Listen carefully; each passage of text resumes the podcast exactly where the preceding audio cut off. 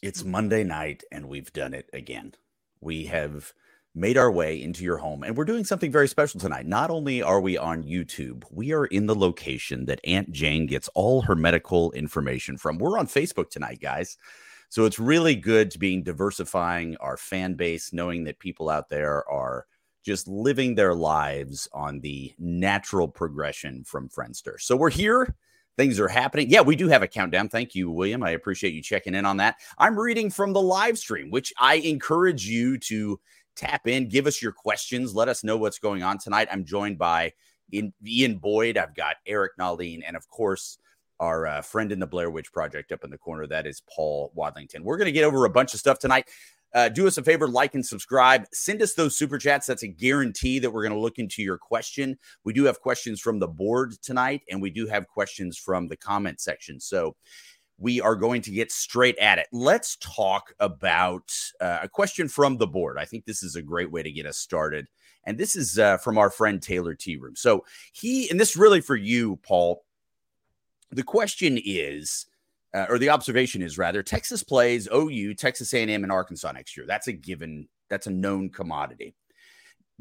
The question is, will Texas be ready? I think that's probably a given. And is Texas having to do special prep for UGA and Michigan and not the rivals?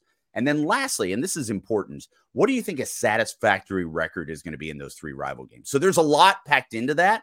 However, I think the main answer lies in how we once viewed the Big 12 versus how the SEC operates. And I'd love for you to expand on that a little bit, Paul. All right, a lot of questions there. So if I forget them, uh, chime in. Uh, and I apologize to be coming to you from the darkness here, but uh, my study light just went out. So uh, so the first thing I would say is yes, there's going to be some jihad games for Texas A&M. This is proof of concept for Mike Elko in his first year. You know, they could go eight and four, but if they beat Texas in College Station in their finale, the season was all worth it. They have all the momentum in the world, right? That's their thinking. Arkansas, obviously, this is a natural uh, rival game for them to circle on the schedule. Uh, we know what they did to us a while ago. That was a different Texas team, uh, but that's going to be interesting for them. And then finally, what was the third one? Well, the last one really has to do with our our preparation. Does our preparation change for no. any of these games? Look, the, the, you're going to have some off-season prep in the summer. They're going to do Michigan early uh, because just that's the first national spotlight game. It's on the road, and it's kind of a tone setter for the season. But there's too many big opponents through the year to steal a bunch of prep. So could they steal a prep session here and there for OU in August? Sure. They'll do the same for Michigan, but there's too many sort of big games to circle that one game and spend all this prep time on. I mean, Michigan last year, because they had such an easy schedule for, for most of it, I mean, they effectively played a, a two game schedule before they got in the playoff. Uh, they had a Ohio State prep period all through spring practice, all through summer, and even uh, in some of the non-con opponents. So they'd steal a day of preparation just for Ohio State, just because they can. Texas is not going to be able to do that. The good news about the SEC, and I know this, the way the schedule falls in the first year is a little strange, uh, but A&M and Arkansas are going to prep Texas, obviously, because they're highly incentivized to win that game. OU will always do that because that's OU. But the point is, all the other teams have their hands full with their part of the schedule. So we're not getting special prep from Florida. We're not going to get special prep from Georgia, really. Uh, you know, they're not going to be running Texas stuff in the spring. I, I, think they've got a bunch of other big marquee games they've got to worry about. And that's kind of a nice thing about the SEC is you're not going to have Texas circled by every single team on the schedule. So should be somewhat refreshing. You, you know what's interesting about Arkansas is uh, you know Sam Pittman's going to be fighting for his job there. So it's it's it's a double jihad game, uh, and you've got you know Venables might be on the hot seat by then, and one way to to cool that down is another win over Texas. So there's going to be some added incentive in those games, and then of course we know A and M and you know they've been pretty public about how, how, what that game means, and they even stated they wanted uh, continuity on the roster so they could be at their best to play Texas a, a year from now. So that's kind of crazy. Obvious jihad games. It's going to be tough for Texas to to prep for anybody outside of going week to week. Now, Ian, you were talking a little bit earlier about the familiarity with Lebby at Mississippi State, and certainly his um, lack of affinity, for lack of a better expression, for PK. What what does that mean? How does that work? Do we have any insight on what that's going to look like going into this season? Well, Jeff Lebby didn't really struggle with Pete Kwiatkowski in the Red River Shootout of 2023. Um, he did in 2022, but he also didn't have a quarterback, so you can kind of scratch that one off. Um, Kwiatkowski's kind of struggled with that style of offense in general thus far at Texas. He's faced it two and a half times, and two of those times went pretty poorly. The other time being the route in Fayetteville uh, in 2021. So, uh, you know, I think that one is potentially a unique challenge. Just if Lebby thinks he could steal a big win, I believe it's in Starkville, right? Um, yep. I think in general, with the move to the SEC, like in the, in the Big 12, the, the, the problem Texas would have would they was they would be facing really good coaching staffs every week who would talk to each other, either directly or through the film. Um, and every team would, you know, just game plan the crap out of Texas. Right. The SEC, you don't face that much like matchup driven, matchup conscious game planning to the same extent. You don't face like the brilliant coaching or the difficult asymmetrical strategies as much. The, the challenge in the SEC is that every week you're either facing much bigger, stronger people than you would face in the Big 12 and or an atmosphere unlike you would face in the Big 12. Right. So like even even a game like Starkville or, or Fayetteville, as Texas found in 2021, is really another level beyond most of the Big 12 atmospheres on the road. And when when you're in like you know Baton Rouge or uh, you know one of the other Tennessee or something like that, another level entirely.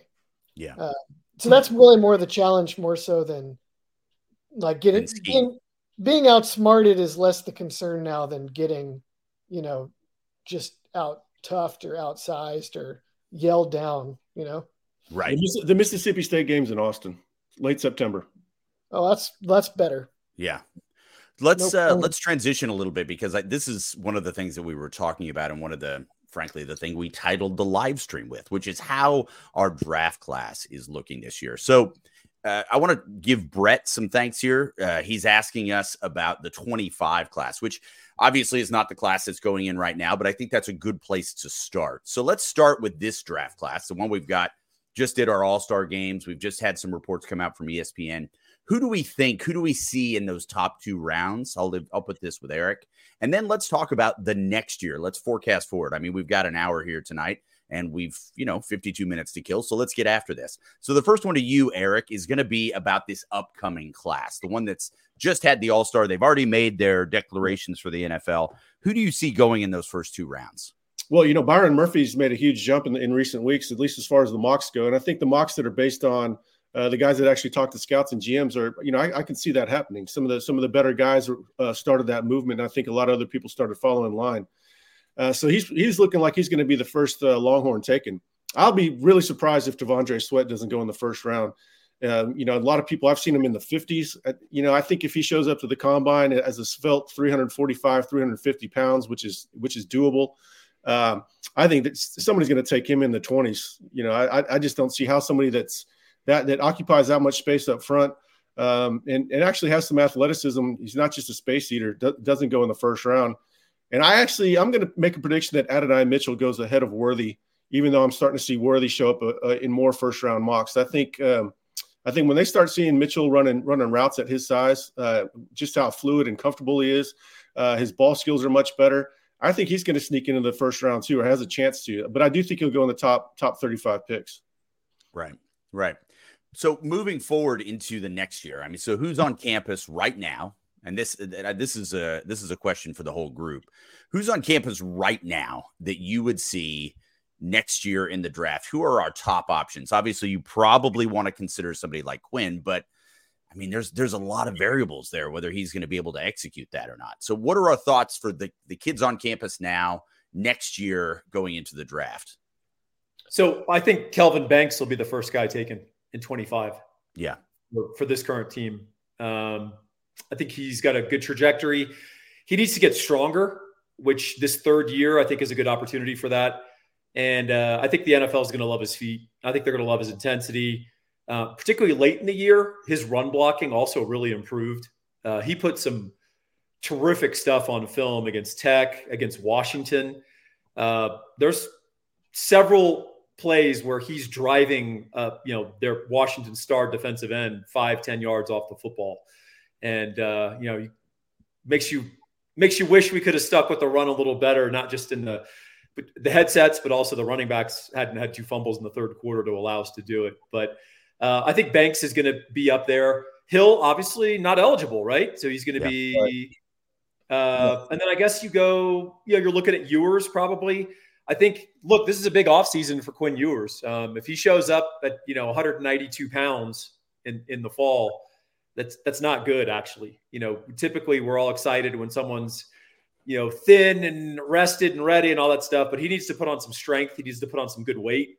Uh, look at the top performers in the NFL and look at their size.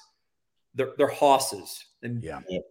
I know someone's going to write Brock Purdy in the chat, but I think Brock Purdy is, uh, you know, as much a passenger on that on that journey yeah, as much as he's protected. He's highly protected. Well, and you know, people he's thick too. Mahomes, and you see him on like commercials and stuff, and he looks kind of like a normal guy because there's no scale. Patrick Mahomes is a 230 pound guy. Yeah, he's right. big. A lot of it's in his lower body, so it kind of gives you, you know, so you guys all know Josh Allen's big, Justin Herbert, all those guys, but I think you'd be surprised how big the average NFL quarterback is. And Quinn needs to look more like that. Obviously, he needs to throw well and show more progression. Uh, I'm not convinced he's a top 10 first, you know, first round draft pick, but Will Levis went number five. So what do I know? Quarterbacks are always going to be overdrafted. Right. Purdy, Purdy was just under 6'1, 212 at the combine. He's he's it is he's got some thick legs. So he's to your point, like these guys that I remember taking an elevator with Colt McCoy on campus when I was a student. And you know, the thing with Colt was he got bigger as an upperclassman, but he always uh he always looked so small. And like that was the story on Colt was this guy's like tiny. He had to drink a gallon of milk a day. I am not a big guy, as everyone knows. I was shocked by how much bigger Colt McCoy was than me. Like when he was a senior and I was uh, maybe the same age. Did he tip you well? I think it's I think it's also fair, you know, you watch those I mean, look, you watch the NBA, you see a point guard and he may look tiny and you come to look and he's, you know, he's six four. Yeah. I mean, it's there's a lot of that goes into scale too that just doesn't necessarily translate. But DJ know, Augustin is small in person though. Yeah. What oh, about uh, what about Isaiah Bond going in the first round or, or early. I think he's got better, you know, softer skills than uh, soft skills than Xavier Worthy, and he's already running 22 something uh, miles per hour. So he's he's not going to sacrifice a whole lot of speed. I could see Isaiah Bond blowing up, and I think there's some people uh, in Austin that feel the same way. Him and Golden both are going to run really well if if they get both are invited to the combine. I think you would bet on at least one of them making it after next yeah. year. Well, I want to thank Brett Nelson for that. That that is one of our super chats. If you want to make sure that you have your question read, please give us one of those. That really helps. We're trying to buy light bulbs for Paul. Let's move on to DK Moore. This is a popular topic. So, oh. how, how confident? Uh, we're not going to get into the metrics of uh, Jeremy's scale here, but let's say 10, you're super confident, and one, you're not confident at all. How confident are we that DK Moore is is going to end up on campus here? Whew, man, I, you know, we need a we need a time machine because really we, this is going to something we're talking about in December. You know, um, right now it's hard to tell. Obviously, LSU's putting together a really good class. They've got a lot of momentum. Class momentum is a real thing, especially when you're talking about younger guys that uh, want to be a part of the the cool class, the cool school. Uh, LSU somehow has captured some of that, despite Brian Kelly helming that ship. Um, and so, you know, and they're, they're going to keep adding good players too. So every good player they add is probably going to help keep other uh, fellow good players in the class. But you know that's got a long way to go. Sark is going to do, a, a, you know, put together a really good class um, at wide receiver, a good enough class to where they can, you know, take their time and be highly selective and wait, wait and see how uh, DK Moore uh, his recruitment plays out.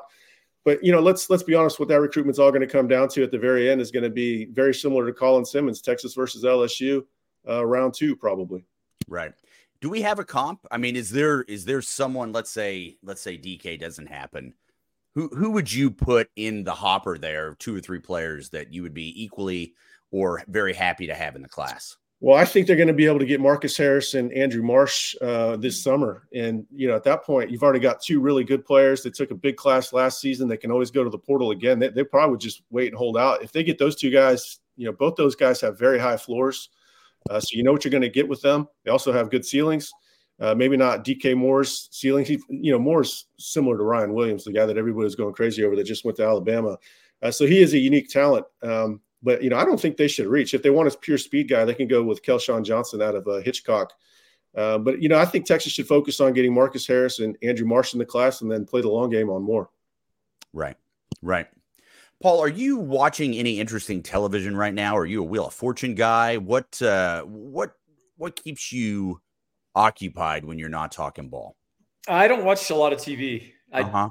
I, I take a break off of. I just watch sports.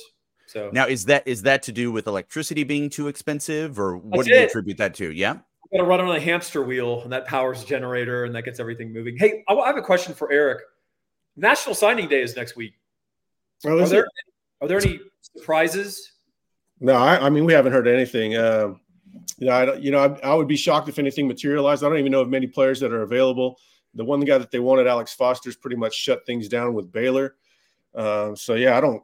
I'm not expecting anything. Hopefully, something pops up. I would love to have something to cover uh, in February outside of just you know opinion articles and chasing down recruits, dialing for quotes. Um, but no, I, I don't know of anything that would would uh, happen for the 2024 class. Is the is the Terry Bussey drama now sort of LSU?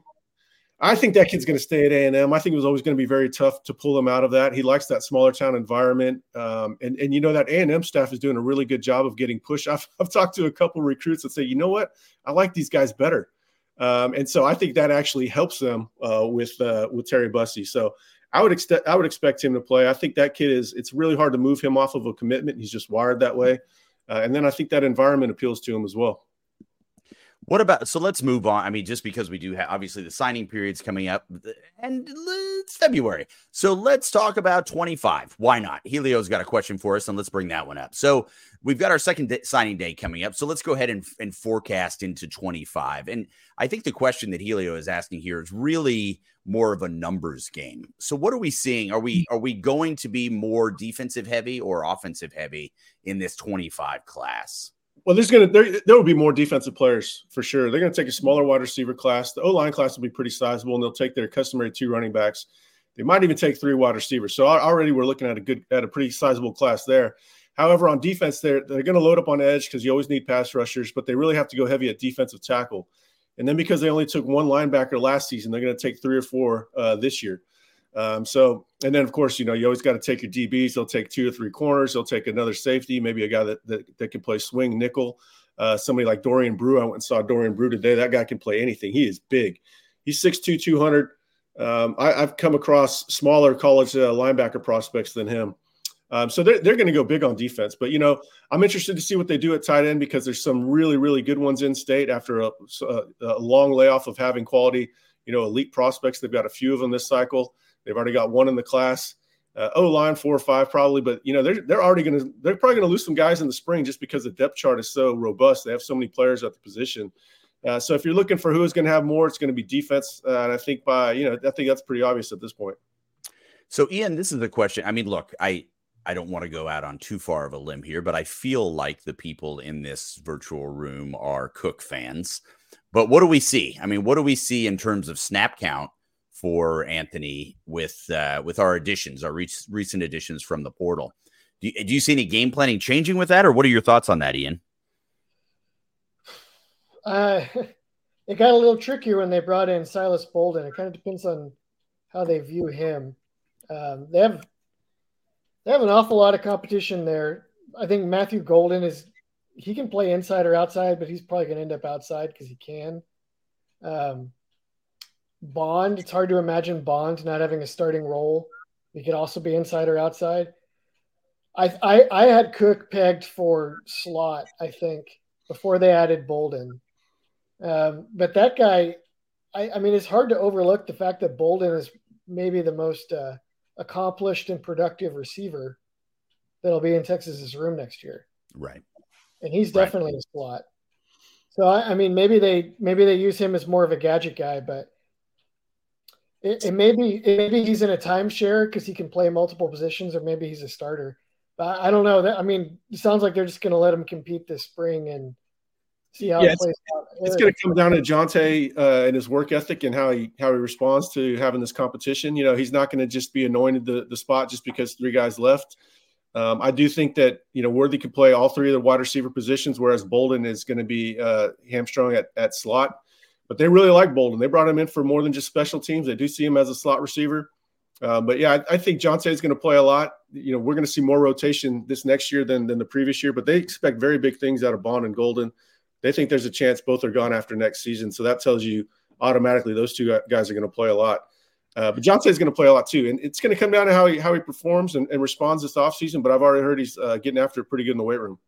Hey, one thing on Golden, real quick. Um, he's played two seasons. He hasn't finished. He hasn't played all games in either one. Right. So he's uh he's pretty tightly wound. Yeah, he's, he's a, he's a little bit of a sports car. So sometimes he ends up in the shop for two or three days, and you need to drive the loaner Ford Taurus. And uh, I'm not suggesting Johntay is that, but you know, all these questions are interesting in that, like, this is what we want. We want right. good players feeling insecure and yeah. having to go compete. And if they get all sad and upset and flustered and they transfer out, see ya. Yeah, this, this staff is not worried about that. They actually thought a few more guys were going to transfer out uh, that didn't. Yeah. Um, and you know they're like, all right, good, we're happy they stayed, but you know we're not going to change anything about the offseason. They, they if they stay, they got to compete. So what Paul's talking about is 100 percent how the how the uh, staff operates. Ooh, one of the corrections oh, in the chat. Sorry, guys. Will Levis was a second round pick. That's right. The kid from Florida was fifth to the Colts. Yeah, my bad. Yeah. Sorry about that. So let's, uh, and I want to thank. Uh, you have to give some money back when we're wrong. Uh, yes. Well, let's hope not, because I totally messed up Johntay's name, called him Anthony. So I would be in the deficit right now. But thank you to Football Junkies bringing us back into the black. So the question here is everybody's really curious about drafts, and we're going to just jump ahead to 26. Who do we see here? We've got Muhammad or Williams. Who do you think was first off the board in 26? And could Baxter be a three and out guy? You want to take uh, this? Let's start with you, Eric. I'll go Muhammad as the, you know, because the, the, priority of corner over safety.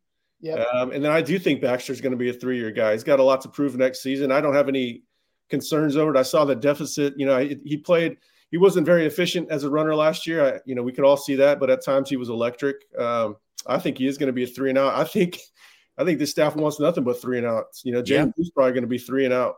Uh, keep the assembly line moving. But yeah, I'd go uh, Muhammad over Williams. And if you know if Anthony Hill played a more prior a premium position, it would be him. But it's just you know it's not not 2002 anymore. But uh, I think Hill's going to be the best player on defense that going into that draft. Uh, but Muhammad being a, a, lead corner is going to give him uh, the edge edge on that one.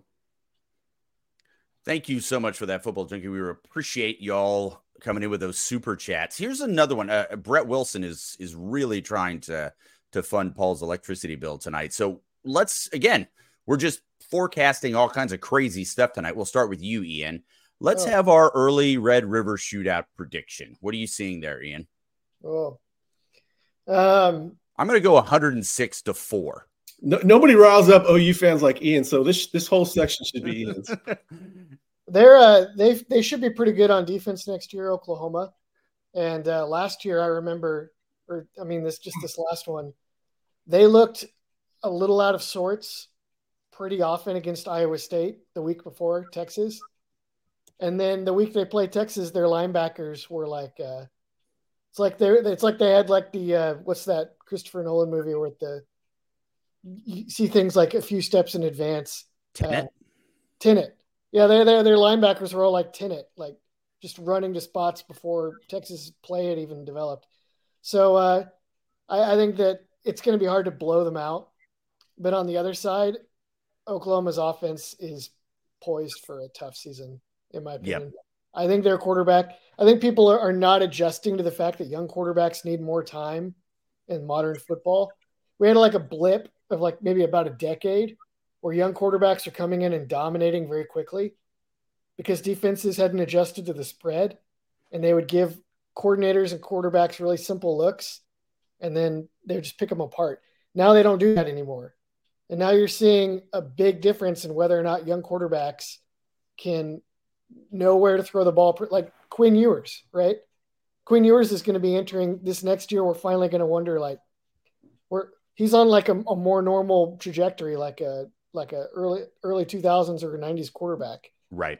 Because it wasn't as easy for him to just know where to throw it, even with Sark dialing stuff up.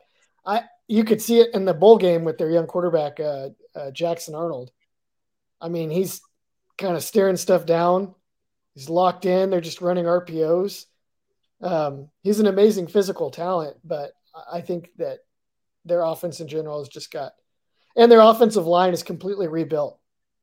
They only had one guy coming back who was very talented, and they got poached by Missouri of all places. So uh, I, I, I, it's possible that it could be a very satisfying Texas victory, but something more in the realm of like, uh, like twenty-seven to six or something like that. Okay. All right. Wow. I'm as the way I saw them come out in that stadium. I'll, I'll, never discount their chances again. That was something to see. They were they were playing with their hair on fire for four quarters. That was that was a wild one. I, Texas should win. Texas is a better player team on paper. They're you know they've got they're on a good a much better roster cycle than OU. You know they're going to be ranked two or three to enter the season for a reason. Uh, so I think yeah I think Texas by you know ten points or so, but I don't know. I'm still I'm still licking my wounds from that last time watching those uh, watching those two go at it. So Eric, this is this next question is probably more specifically driven to you, given, and I hate to use this term, but let's face it, it is some insider information. Um, I I don't know your LSU connections directly. You keep those very close to the chest. But uh, Huff Text, again, super chat. Really want to thank everybody for doing that. This is a $5 super chat. So, really thank you to Huff Text. But he's curious uh, when do we let DK know that Brian Kelly is a chode? Now, is that something that we want to do in December? And how much of that has to do with the early signing period? Yeah, you got to hold back all the ammo. Don't don't show the the video of BK dancing with guys uh, right. in the dark. Um, yeah, you know, I don't know. I, really don't know how they got that off and running so so uh, so quickly. Obviously, having the number one player in the country and, and, him being a quarterback, Bryce Underwood helps out a lot. But you know, and then Harlem Berry's right down the street. He's a he's kind of a, a Baton Rouge kid, no matter what. So that helps. The, the, DK one is a little bit more surprising, but you know, they treated you know the week after Colin Simmons committed to Texas like signing day for DK, uh, and when you show that urgency, uh, you know, you're gonna you're gonna have uh, you're gonna be rewarded with a commitment. Uh, can they hold on to it? Uh, you know, I don't know about that. I, I still think he's going to end up at Texas. I just I know that kid loves loves UT. It's right down the street. Um, Texas is doing well with Duncanville and really that whole corridor of Texas. Uh, so we'll see. I, we should keep count how many times we get asked about DK over the next uh, you know seven or eight months. But uh, well, if we are asked about DK, we just simply ask that it's a super chat, and we want to thank Huff Text for doing that. Let's, let's get uh, to George Lopez. That's a oh one. yeah, absolutely. This is this is. Let's talk to George Lopez. By the way, George, massive fan of your work. Great content. Thank you. Appreciate that, George. He's curious about the in-state D line and wide receiver recruiting. What what do we have that's in-state that is uh, really a highlight for us coming in? Well, it's a very strong D line class to, to include the edge. Um, you know, they've already got Lance Jackson in the in the class. I think he's an absolute stud. He'll play Jack. Jacks are harder to find than Bucks. Uh, I talked to Chad Woodfork actually right before I came on on this. Um, Texas is in good shot, uh, shape with him. Summer Creek uh, kid. He'll play the Buck. Um, sort of like that uh, uh, Joseph Ossai build, a bit narrow but long. Um, shock power for this, despite being wiry. Um, you know, they, they, look really good for him. I think, you know, every time I talk to him, he, he, just reminds me of a kid that would go to Texas, even if he wasn't playing football. Um, you know, Kamorian Morgan just moved to South Oak Cliff, another edge. You know, Texas is in a good spot for him. Talking to him at junior day, you know, his face, he was just had a giant smile on his face the whole time. Normally, when I see that, I've got a pretty good feeling how it's going to end. Um, and then there's Smith Orogbo over in uh, Leaf. He just he was just at OU this weekend he might be more more intriguing than the other two. now Lance is a whole different animal because he can play Jack, but as far as Bucks, man, I think Smith Orogbo is very interesting. Maybe he might end up being the best player when it's all said and done out of the three I just mentioned. Uh, interior D line is very strong. Zion Williams, they got to get him out of Lufkin. Uh, there's a handful of other interior defensive linemen. Dylan Battle out of Mansfield, DJ Sanders out of Belleville. I'll see him Thursday. Uh, you know, I mean, it's it's it's just a banner year for defensive lineman. You hardly ever find this many in Texas that, especially you know, that are this good. You're lucky if you can find one in a lot of cycles. Uh, Texas should be able to do very well. And then wide receiver recruiting, you know, you don't worry about that. Uh, getting Andrew Marsh, best in-state wide receiver outside of DK. Uh, Marcus Harris from Dei, he's out-of-state kid, but you know, taking a modern day kid is every bit as rewarding as taking a taking an in-state kid because that could help you get another modern day kid down the down the road. So Texas is in a very good position, really, really across the board. The only position that I'm really kind of curious about is how it's going to end up is uh, safety. Not worried about it. Just there's just not a whole lot of targets on there. You know, corner is going to take a while to play out just because some guys are committed elsewhere or leaning elsewhere. Uh, but Texas is in fantastic shape uh, in February. It's you know, it's they're they're selective and things might take a little while to play out. It never happens as, as quickly as, as fans would like. Uh, but the, the, but the, the staff being selective and the way they operate is what's best for the long term. Because what's what matters is what you add to the roster. Because you know, signing day doesn't matter. W- winning on Saturdays is what matters. With with signing day, Brent is asking a question that I don't know that we're terribly comfortable talking about, but I think we can give a little bit of insight here. And that has to do with the donors. Have you heard anything about more donors stepping up because again, this is Texas is really kind of on the the vanguard of the NIL specifically with the collectives. They were really early on in that. And I'm curious if you have any insight and Brent is asking the same question. Have have we seen more donors come in now that we've got what uh, Tom Herman loved to refer to as alignment with everybody lined up, ready to go? Has that really helped with the donor situation? Well, Brent is quite persistent because he ended the uh, chat on what's today, Monday. So Wednesday, last Wednesday's chat, he ended. That's a friend of mine. He shows up to a lot of happy hours. It's good to see him. As always, he goes back to the Barking Carnival uh, recruitacosm days. Uh, yeah, and, you know, NIL efforts are moving in the right direction. There's that's that's true for sure. Um, you know, what's yeah, I mean, this is touchy, but you know, the, the, number one thing you have to make sure you can take care of is the the most recent uh, signing class. You know, all those commitments are upheld, and Texas is in good shape. They're better shape than a lot of colleges are. You know, there's a lot of false promises that go out. Um, I think Texas is in good in good position. The problem that you're going to have is year to year, you're going to have programs that are on the upswing. Um, you know, you might have Miami up one year. Right now, clearly Ohio State is up and Ole Miss are up. So Texas is going to be steady, always top five, I think there might be some cycles where there might not be, you know, as as as well healed as some others. Uh, but steady, steady's going to win the race long term. But yeah, some of those programs are going to be on the upswing. Like you know, clearly Oregon, Oregon's not going to be outbid if they really want a guy. Um, I heard that today. I heard that today from somebody that that would know. Um, so you don't want to see go a lot of head to head where you know NIL is the final factor. Paul, I haven't heard your voice in a while, and it's Sorry really starting that. to upset me. So here's a question: uh, this is from Tracy Jackson. She Actually, is cur- No, Luke, yes, please. Before that question, can I chime in on that one? God, yeah, no, no, sure, sure, whatever you want to do. All right, so uh, I do kind of keep track of this, and I do talk to people. And the thing that's important to know is that some programs are big donor based, or they might have one guy effectively, or, or two guys, and then some are broad based.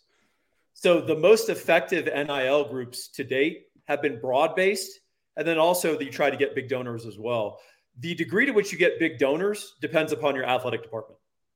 So is your AD talking to big donors and talking to them about NIL? Uh, at Texas, the answer is no. Uh, that's just the reality of it. So the other part then is it needs to be on us in a sense, you know, broad. Uh, Auburn has broad donations. They just have a bunch of people giving 50 and $100 and it adds up. And if you look at Auburn's recruiting class after being irrelevant for the last five or six years, it gives you some idea and perspective of how they're doing. Ohio State, broad. Uh, their AD also has sent a letter after they lost to Michigan and said, now's the time. If you want to take Ohio State football to the next level, and they had both alums and broad donors contribute. And right, right now, Ohio State is killing it. So uh, they've retained a bunch of guys who were projected to be second round draft picks, and some of them maybe first round. And then they also, I think, unless I'm mistaken, Eric, they they've got the two top 2025 corners right now verbally committed. Uh, we'll see if that holds. But uh, the point is, is it's not all on just some magical rich alumni that's going to fix everything if Texas fans want to have the best product on the field, then they need to participate. And at the same time, we need to also have the athletic department also understand the importance of NIL to getting the product on the field. Well, thank you for that, Paul. That was uh, uncharacteristically insightful, and I'm sorry that I was a little bit reluctant to have you speak. So that was great. I want to ask you now about scheme. Are you okay with that? Sure. Okay, great. This will be for Ian and for Paul. Tracy is asking us about PK's scheme. So we had a little bit of what what Tracy is referring to as some soft co- coverage uh, used against UW. Um, I'm curious, and this has been discussed with um, with our secondary and maybe changing our coverage to something more akin to single high. What are you seeing in terms of potential changes going into the next season with our secondary and coverage schemes? Ian, you want to take a crack at it first? Yep, fair enough. Sure. Um, I don't know if in Washington they really blended. Um, I mean, the the whole design of his scheme at Washington, which by the way was largely overseen and implemented by Jimmy Lake, um, and and taught by Jimmy Lake. Although Kwiatkowski knows how it works and, and was obviously in favor of it, they would play. They would blend like man coverage, like Dwayne Akina in your face man coverage with soft zone based on a number of different factors, but they did they did some of each. Um, and I, I, would say honestly, they, the same is true at Texas, even though some of the schemes are different. Like people will complain about soft coverage, but sometimes Texas would have like the far corner might be eight yards off the ball, but the throw had to go the length of the field before it even got there. And then the boundary corner, Ryan Watts or, or Malik Muhammad might be in press coverage. So um, I honestly the the off versus soft coverage thing at Texas, I find uh, just not that useful for describing what's what's been going on at Texas, what they have and haven't done. They did definitely play a lot more press towards the end of last year, like across the board at every spot. Um, but then they also tried that against Washington and it got them killed. So mm. it, it's not really as it's it seems like a really simple uh, paradigm for understanding what is or isn't going right with Texas defensive pass defense, but uh, the truth is a little more nuanced and maybe not that interesting for me to drone on about for 20 minutes on the live show. Paul, same. Uh, yeah, I, I think so.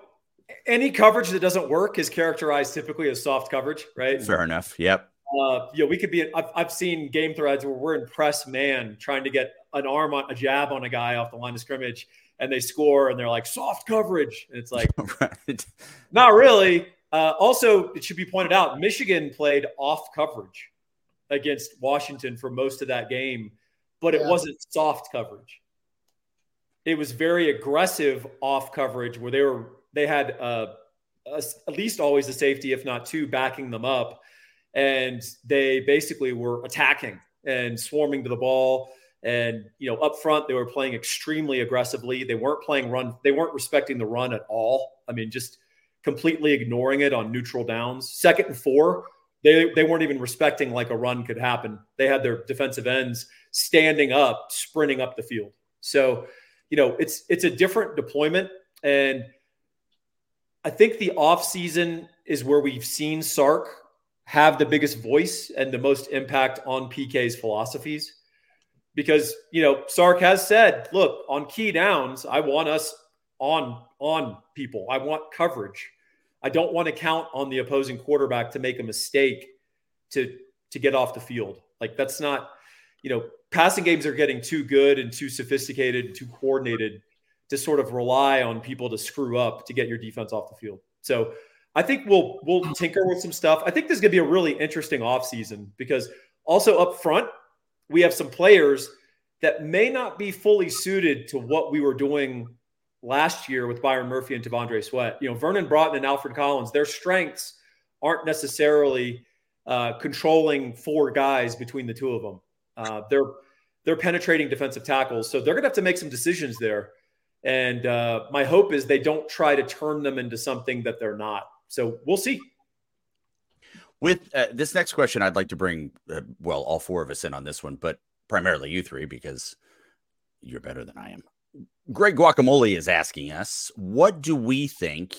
What are the odds Colin Simmons is a starter as a freshman? Now, I, I would like to alter this question a little bit. How many games into the season until Colin Simmons is a starter? Are we seeing him day one starter? What are we thinking there? We'll start with you, Eric. Well, yeah, I don't know how the spring's going to go. I don't know how August is going to go. He's got the chance to start, but I think um, I think he's more likely to be a situational player like Anthony Hill to start the start his career. Um, how's he going to play the run? You know, there's a lot to learn on uh, about playing the run. You got to you know use proper technique. Uh, you can't just be an athlete and play the run. Sometimes you can be an athlete and get after the quarterback, but that doesn't work uh, playing the run. Uh, so I think I think there's going to be a little bit of a learning curve for him. Uh, he's got some good players ahead of him uh, especially if they don't move uh, Ethan Burke. If they, if it's going to be tough for him to beat out Ethan Burke to start his career, but he's going to play a lot. You know that we. I knew when they got him that they were already planning on packages with him and Anthony Hill on third down. So I mean, this is that that's been way out. You know, everything they sold him on as a freshman is going to come true.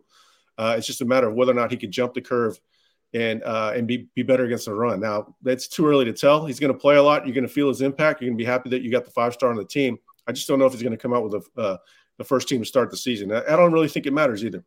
You know who's you know who's part of the problem here for him is uh, Colton Vasek.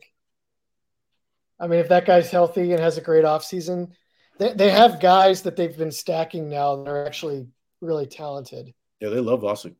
Uh, and then uh, also our uh, our South Oak South Oak Cliff guy, um, Billy uh, Walton's, yeah, Walton's probably a year away. I, you know, I think Trey Moore is going to play a lot. Uh, right now, Trey Moore is considered an edge, so they don't have him with the Sam linebacker. So right now, it doesn't look like Trey Moore is going. Now, of course, nothing really matters right now. They're going to tinker a whole lot in the spring, but right now, uh, Trey Moore's with the Bucks rather than the the linebackers.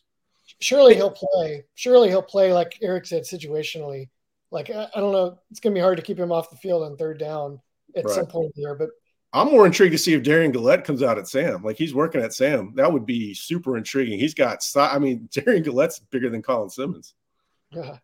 Let me ask you this: uh, If I'm, I'm, actually surprised Trey Moore's not playing Sam, so uh, is there a chance Colin Simmons could get Sam linebacker reps? And maybe that's so, maybe so, but right now, yeah, right now they're still considered both edges. But yeah, I mean, they're they're going to tinker. I mean, last year Cecilia Connor went back and forth.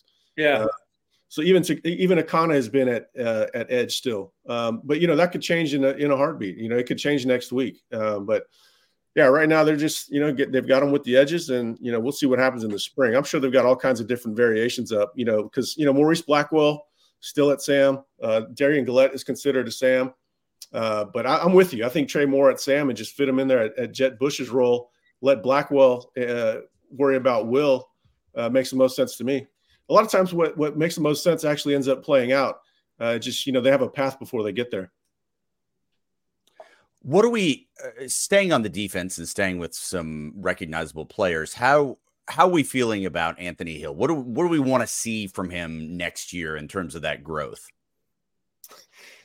What does totally dominate mean? I think he's going to be fantastic. I, I, don't think that there's going to be a whole lot of uh, missing uh, Jaylan Ford as far as um, you know playing the run. But uh, dropping into coverage, there's still some wait and see there. But I, I, think he's. I don't. I don't think I've ever seen a freshman learn as fast as Anthony Hill on the fly.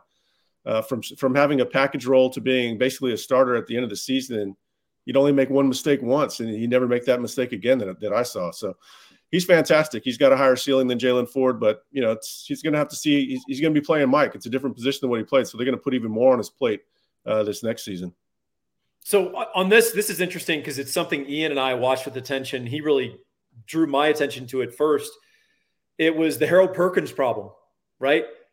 He debuted basically his job as a true freshman is just be athletic, right. fly off the edge against every team. And then some teams started to turn that against him, right?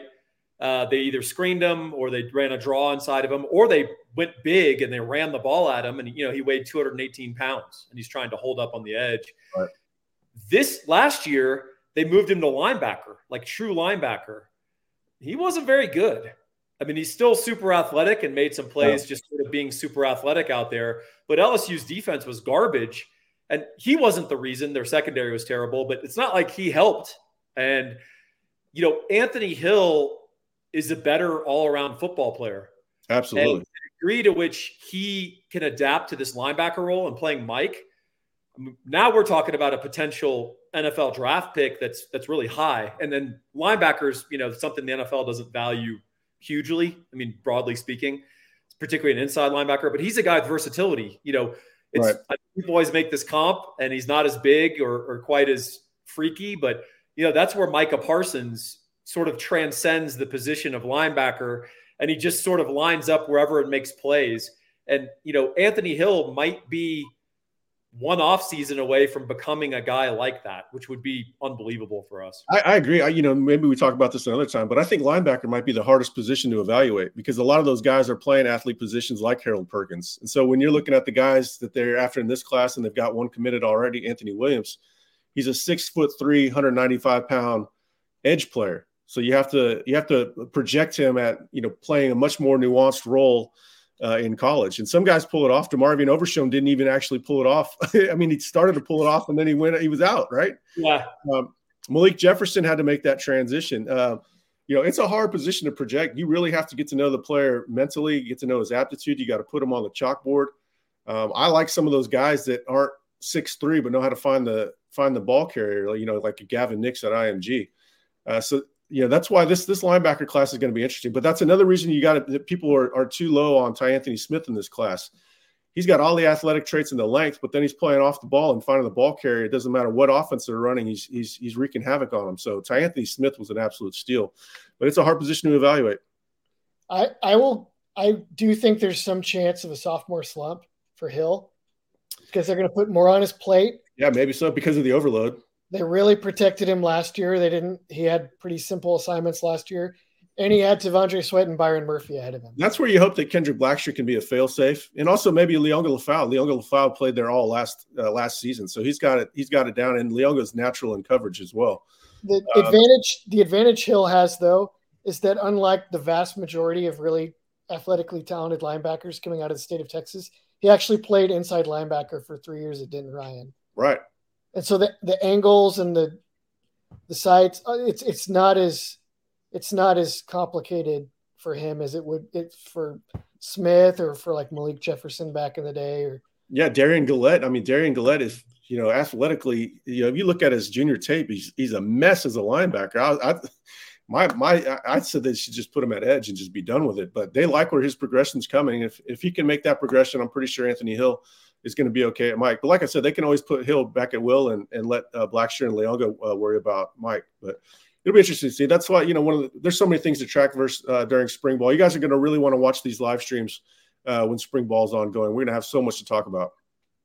One of the th- the main topics that have been on the boards, and, and and again, we're 47 minutes into this, and it's a good time to remind people that this is sponsored by InsideTexas.com one of the topics that have been coming up a lot at insidetexas.com and we recommend that you please uh, check us out there. It's one dollar for a month of insight and coverage.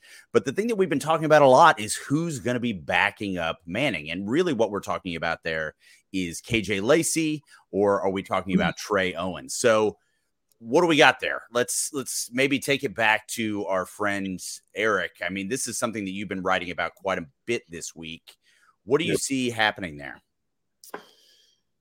Man, I wish I was as good at reading the future as you guys think I am. Um, yeah, you know, I think they're going to be able to hold on to KJ Lacey. You know, he uh, he he shoulder he shoulder faked uh, you know Lane Kiffin this weekend about going to Ole, Ole Miss. He's saying all the right things behind the scenes. I know somebody that interacted with him quite a bit over the last few days.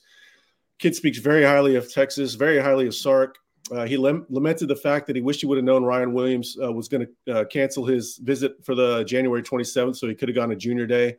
Um, so he's saying all the right things. I think he's, you know, I, I, think he's about as solid as a kid from Alabama can be. That's got, you know, every school, a lot of schools in the country coming after him. You know, we'll see. The longer that goes, the less likely it is for him to decommit. Um, really, really proper kid. Like he's got, he's got his stuff together. He's, he's not the decommit guy. Like you talked about Lagway sticking with Florida last year. Um, I think Texas has a good chance to hold on to Lacey, uh, but I love Owens, and there's there's you know there's, it's it's hard to make up for having a year head start on a guy. You know, Mac Jones, you know, kept uh, Bryce jo- Bryce Young at bay because he had that experience. Uh, so Trey Owens is going to have a chance to play at Texas. He's got a huge arm, how, how well he processes and all that.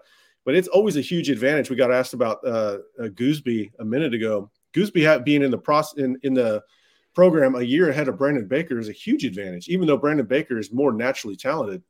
Just having that experience is huge. So uh, I'm not sleeping on Trey Owens. Guy's got a really good work ethic, strong arm, good skill set for the offense. Uh, and KJ Lacey's going to need time to physically develop. That guy's not going to be, you know, ready for the first year or two at least. We got a uh, super chat from Kyle Witherspoon that I want us to, to hit. Spoon. I know Spoon too. Thank you, Kyle. We really appreciate you hitting us up here. We've talked a little bit about scheme earlier today with the defense and, and our definitions of some coverage things. But what do we what do we think? Do we got a top 20 defense coming back going into the SEC next year, specifically in relation to what Coach Baker's going to be be bringing to that interior D line? Do uh, which one of you wants to jump on this one? I I mean, assuming we're going by like advanced stats and not, you know, total total defense or something like that. Um, because you know the these stats are all going to take into these all these stats that everyone's been using are not primed to really take account of the fact that there's two conferences now, as Paul likes to say, and then a bunch of other bunch of other guys. But um, I think it is possible because the secondary has so many extremely talented and smart veteran athletes now. Which I mean, you look at the 2005 Texas team; they weren't even very good at linebacker, honestly, um, except for Drew Kelson, of course. And uh, the 2009 team was better, but I don't know if either of those guys were drafted anytime soon after that either.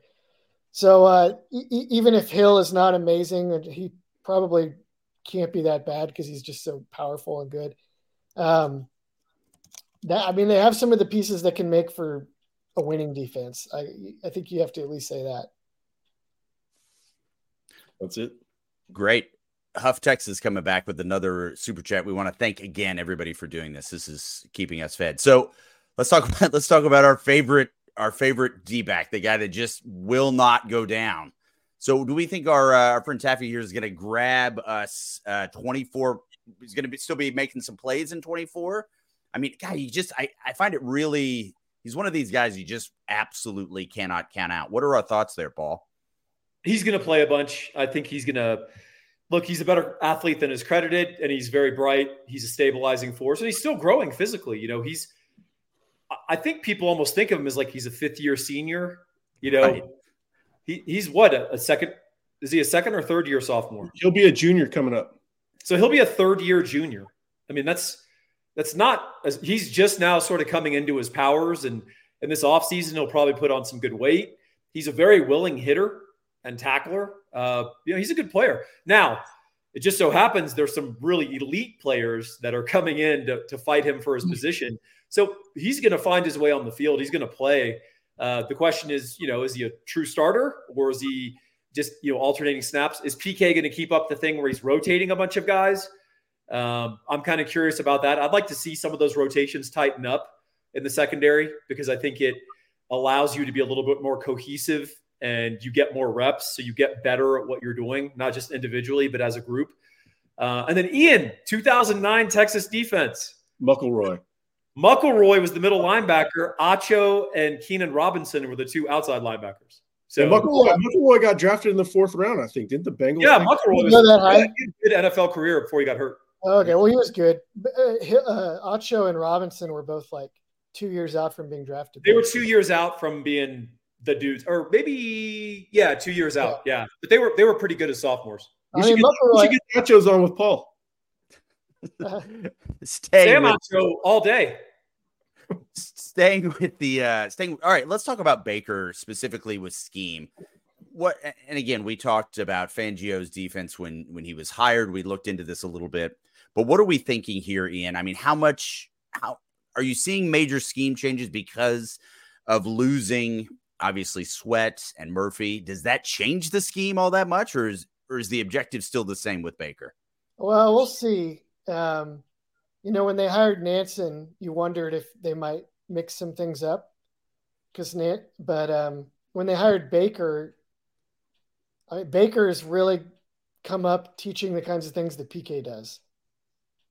And PK has shown for a while now that his strategy is usually I'm going to teach certain things. And I mean, he just he seems much more like a coach him up than a throw it out and start over on the whiteboard kind of guy. Not that he's not adaptive, but I, he just seems to lean more into him and his staff's ability to teach what he wants, right?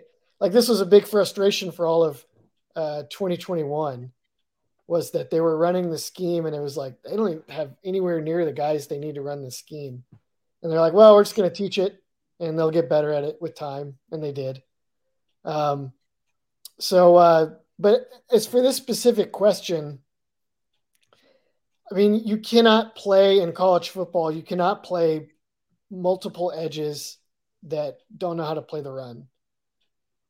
Like college teams aren't going to sit back and drop, aren't going to drop back and throw the ball 40, 50 times, hardly ever. They're just going to run the ball. Um, so, no. All right, great. So that's a you know it's a roundabout way of saying no. Great, we got there. We got there in the end. I would like to thank everybody for checking us out today. We are we are running up against the hour here with five minutes to spare, and I know that young Ian has to. Uh, I I don't know. God, are all your kids in bed? How many do you have to put to bed tonight? Four? Are they pretty self sufficient at this point? They should all be in bed. If not, then I have a long night ahead of me. Right. Fair enough. Great. Well, we want to thank everybody for checking us out. Again, we are sponsored at InsideTexas.com. Please, it is $1 for the month. Uh, allow us to earn your business. There is a lot of amazing insight we've got going on. Obviously, these great contributors are on there as well. And we really would love to see you. Please like and subscribe to these things. It really helps us out. And we will see you later. Thanks so much, everybody.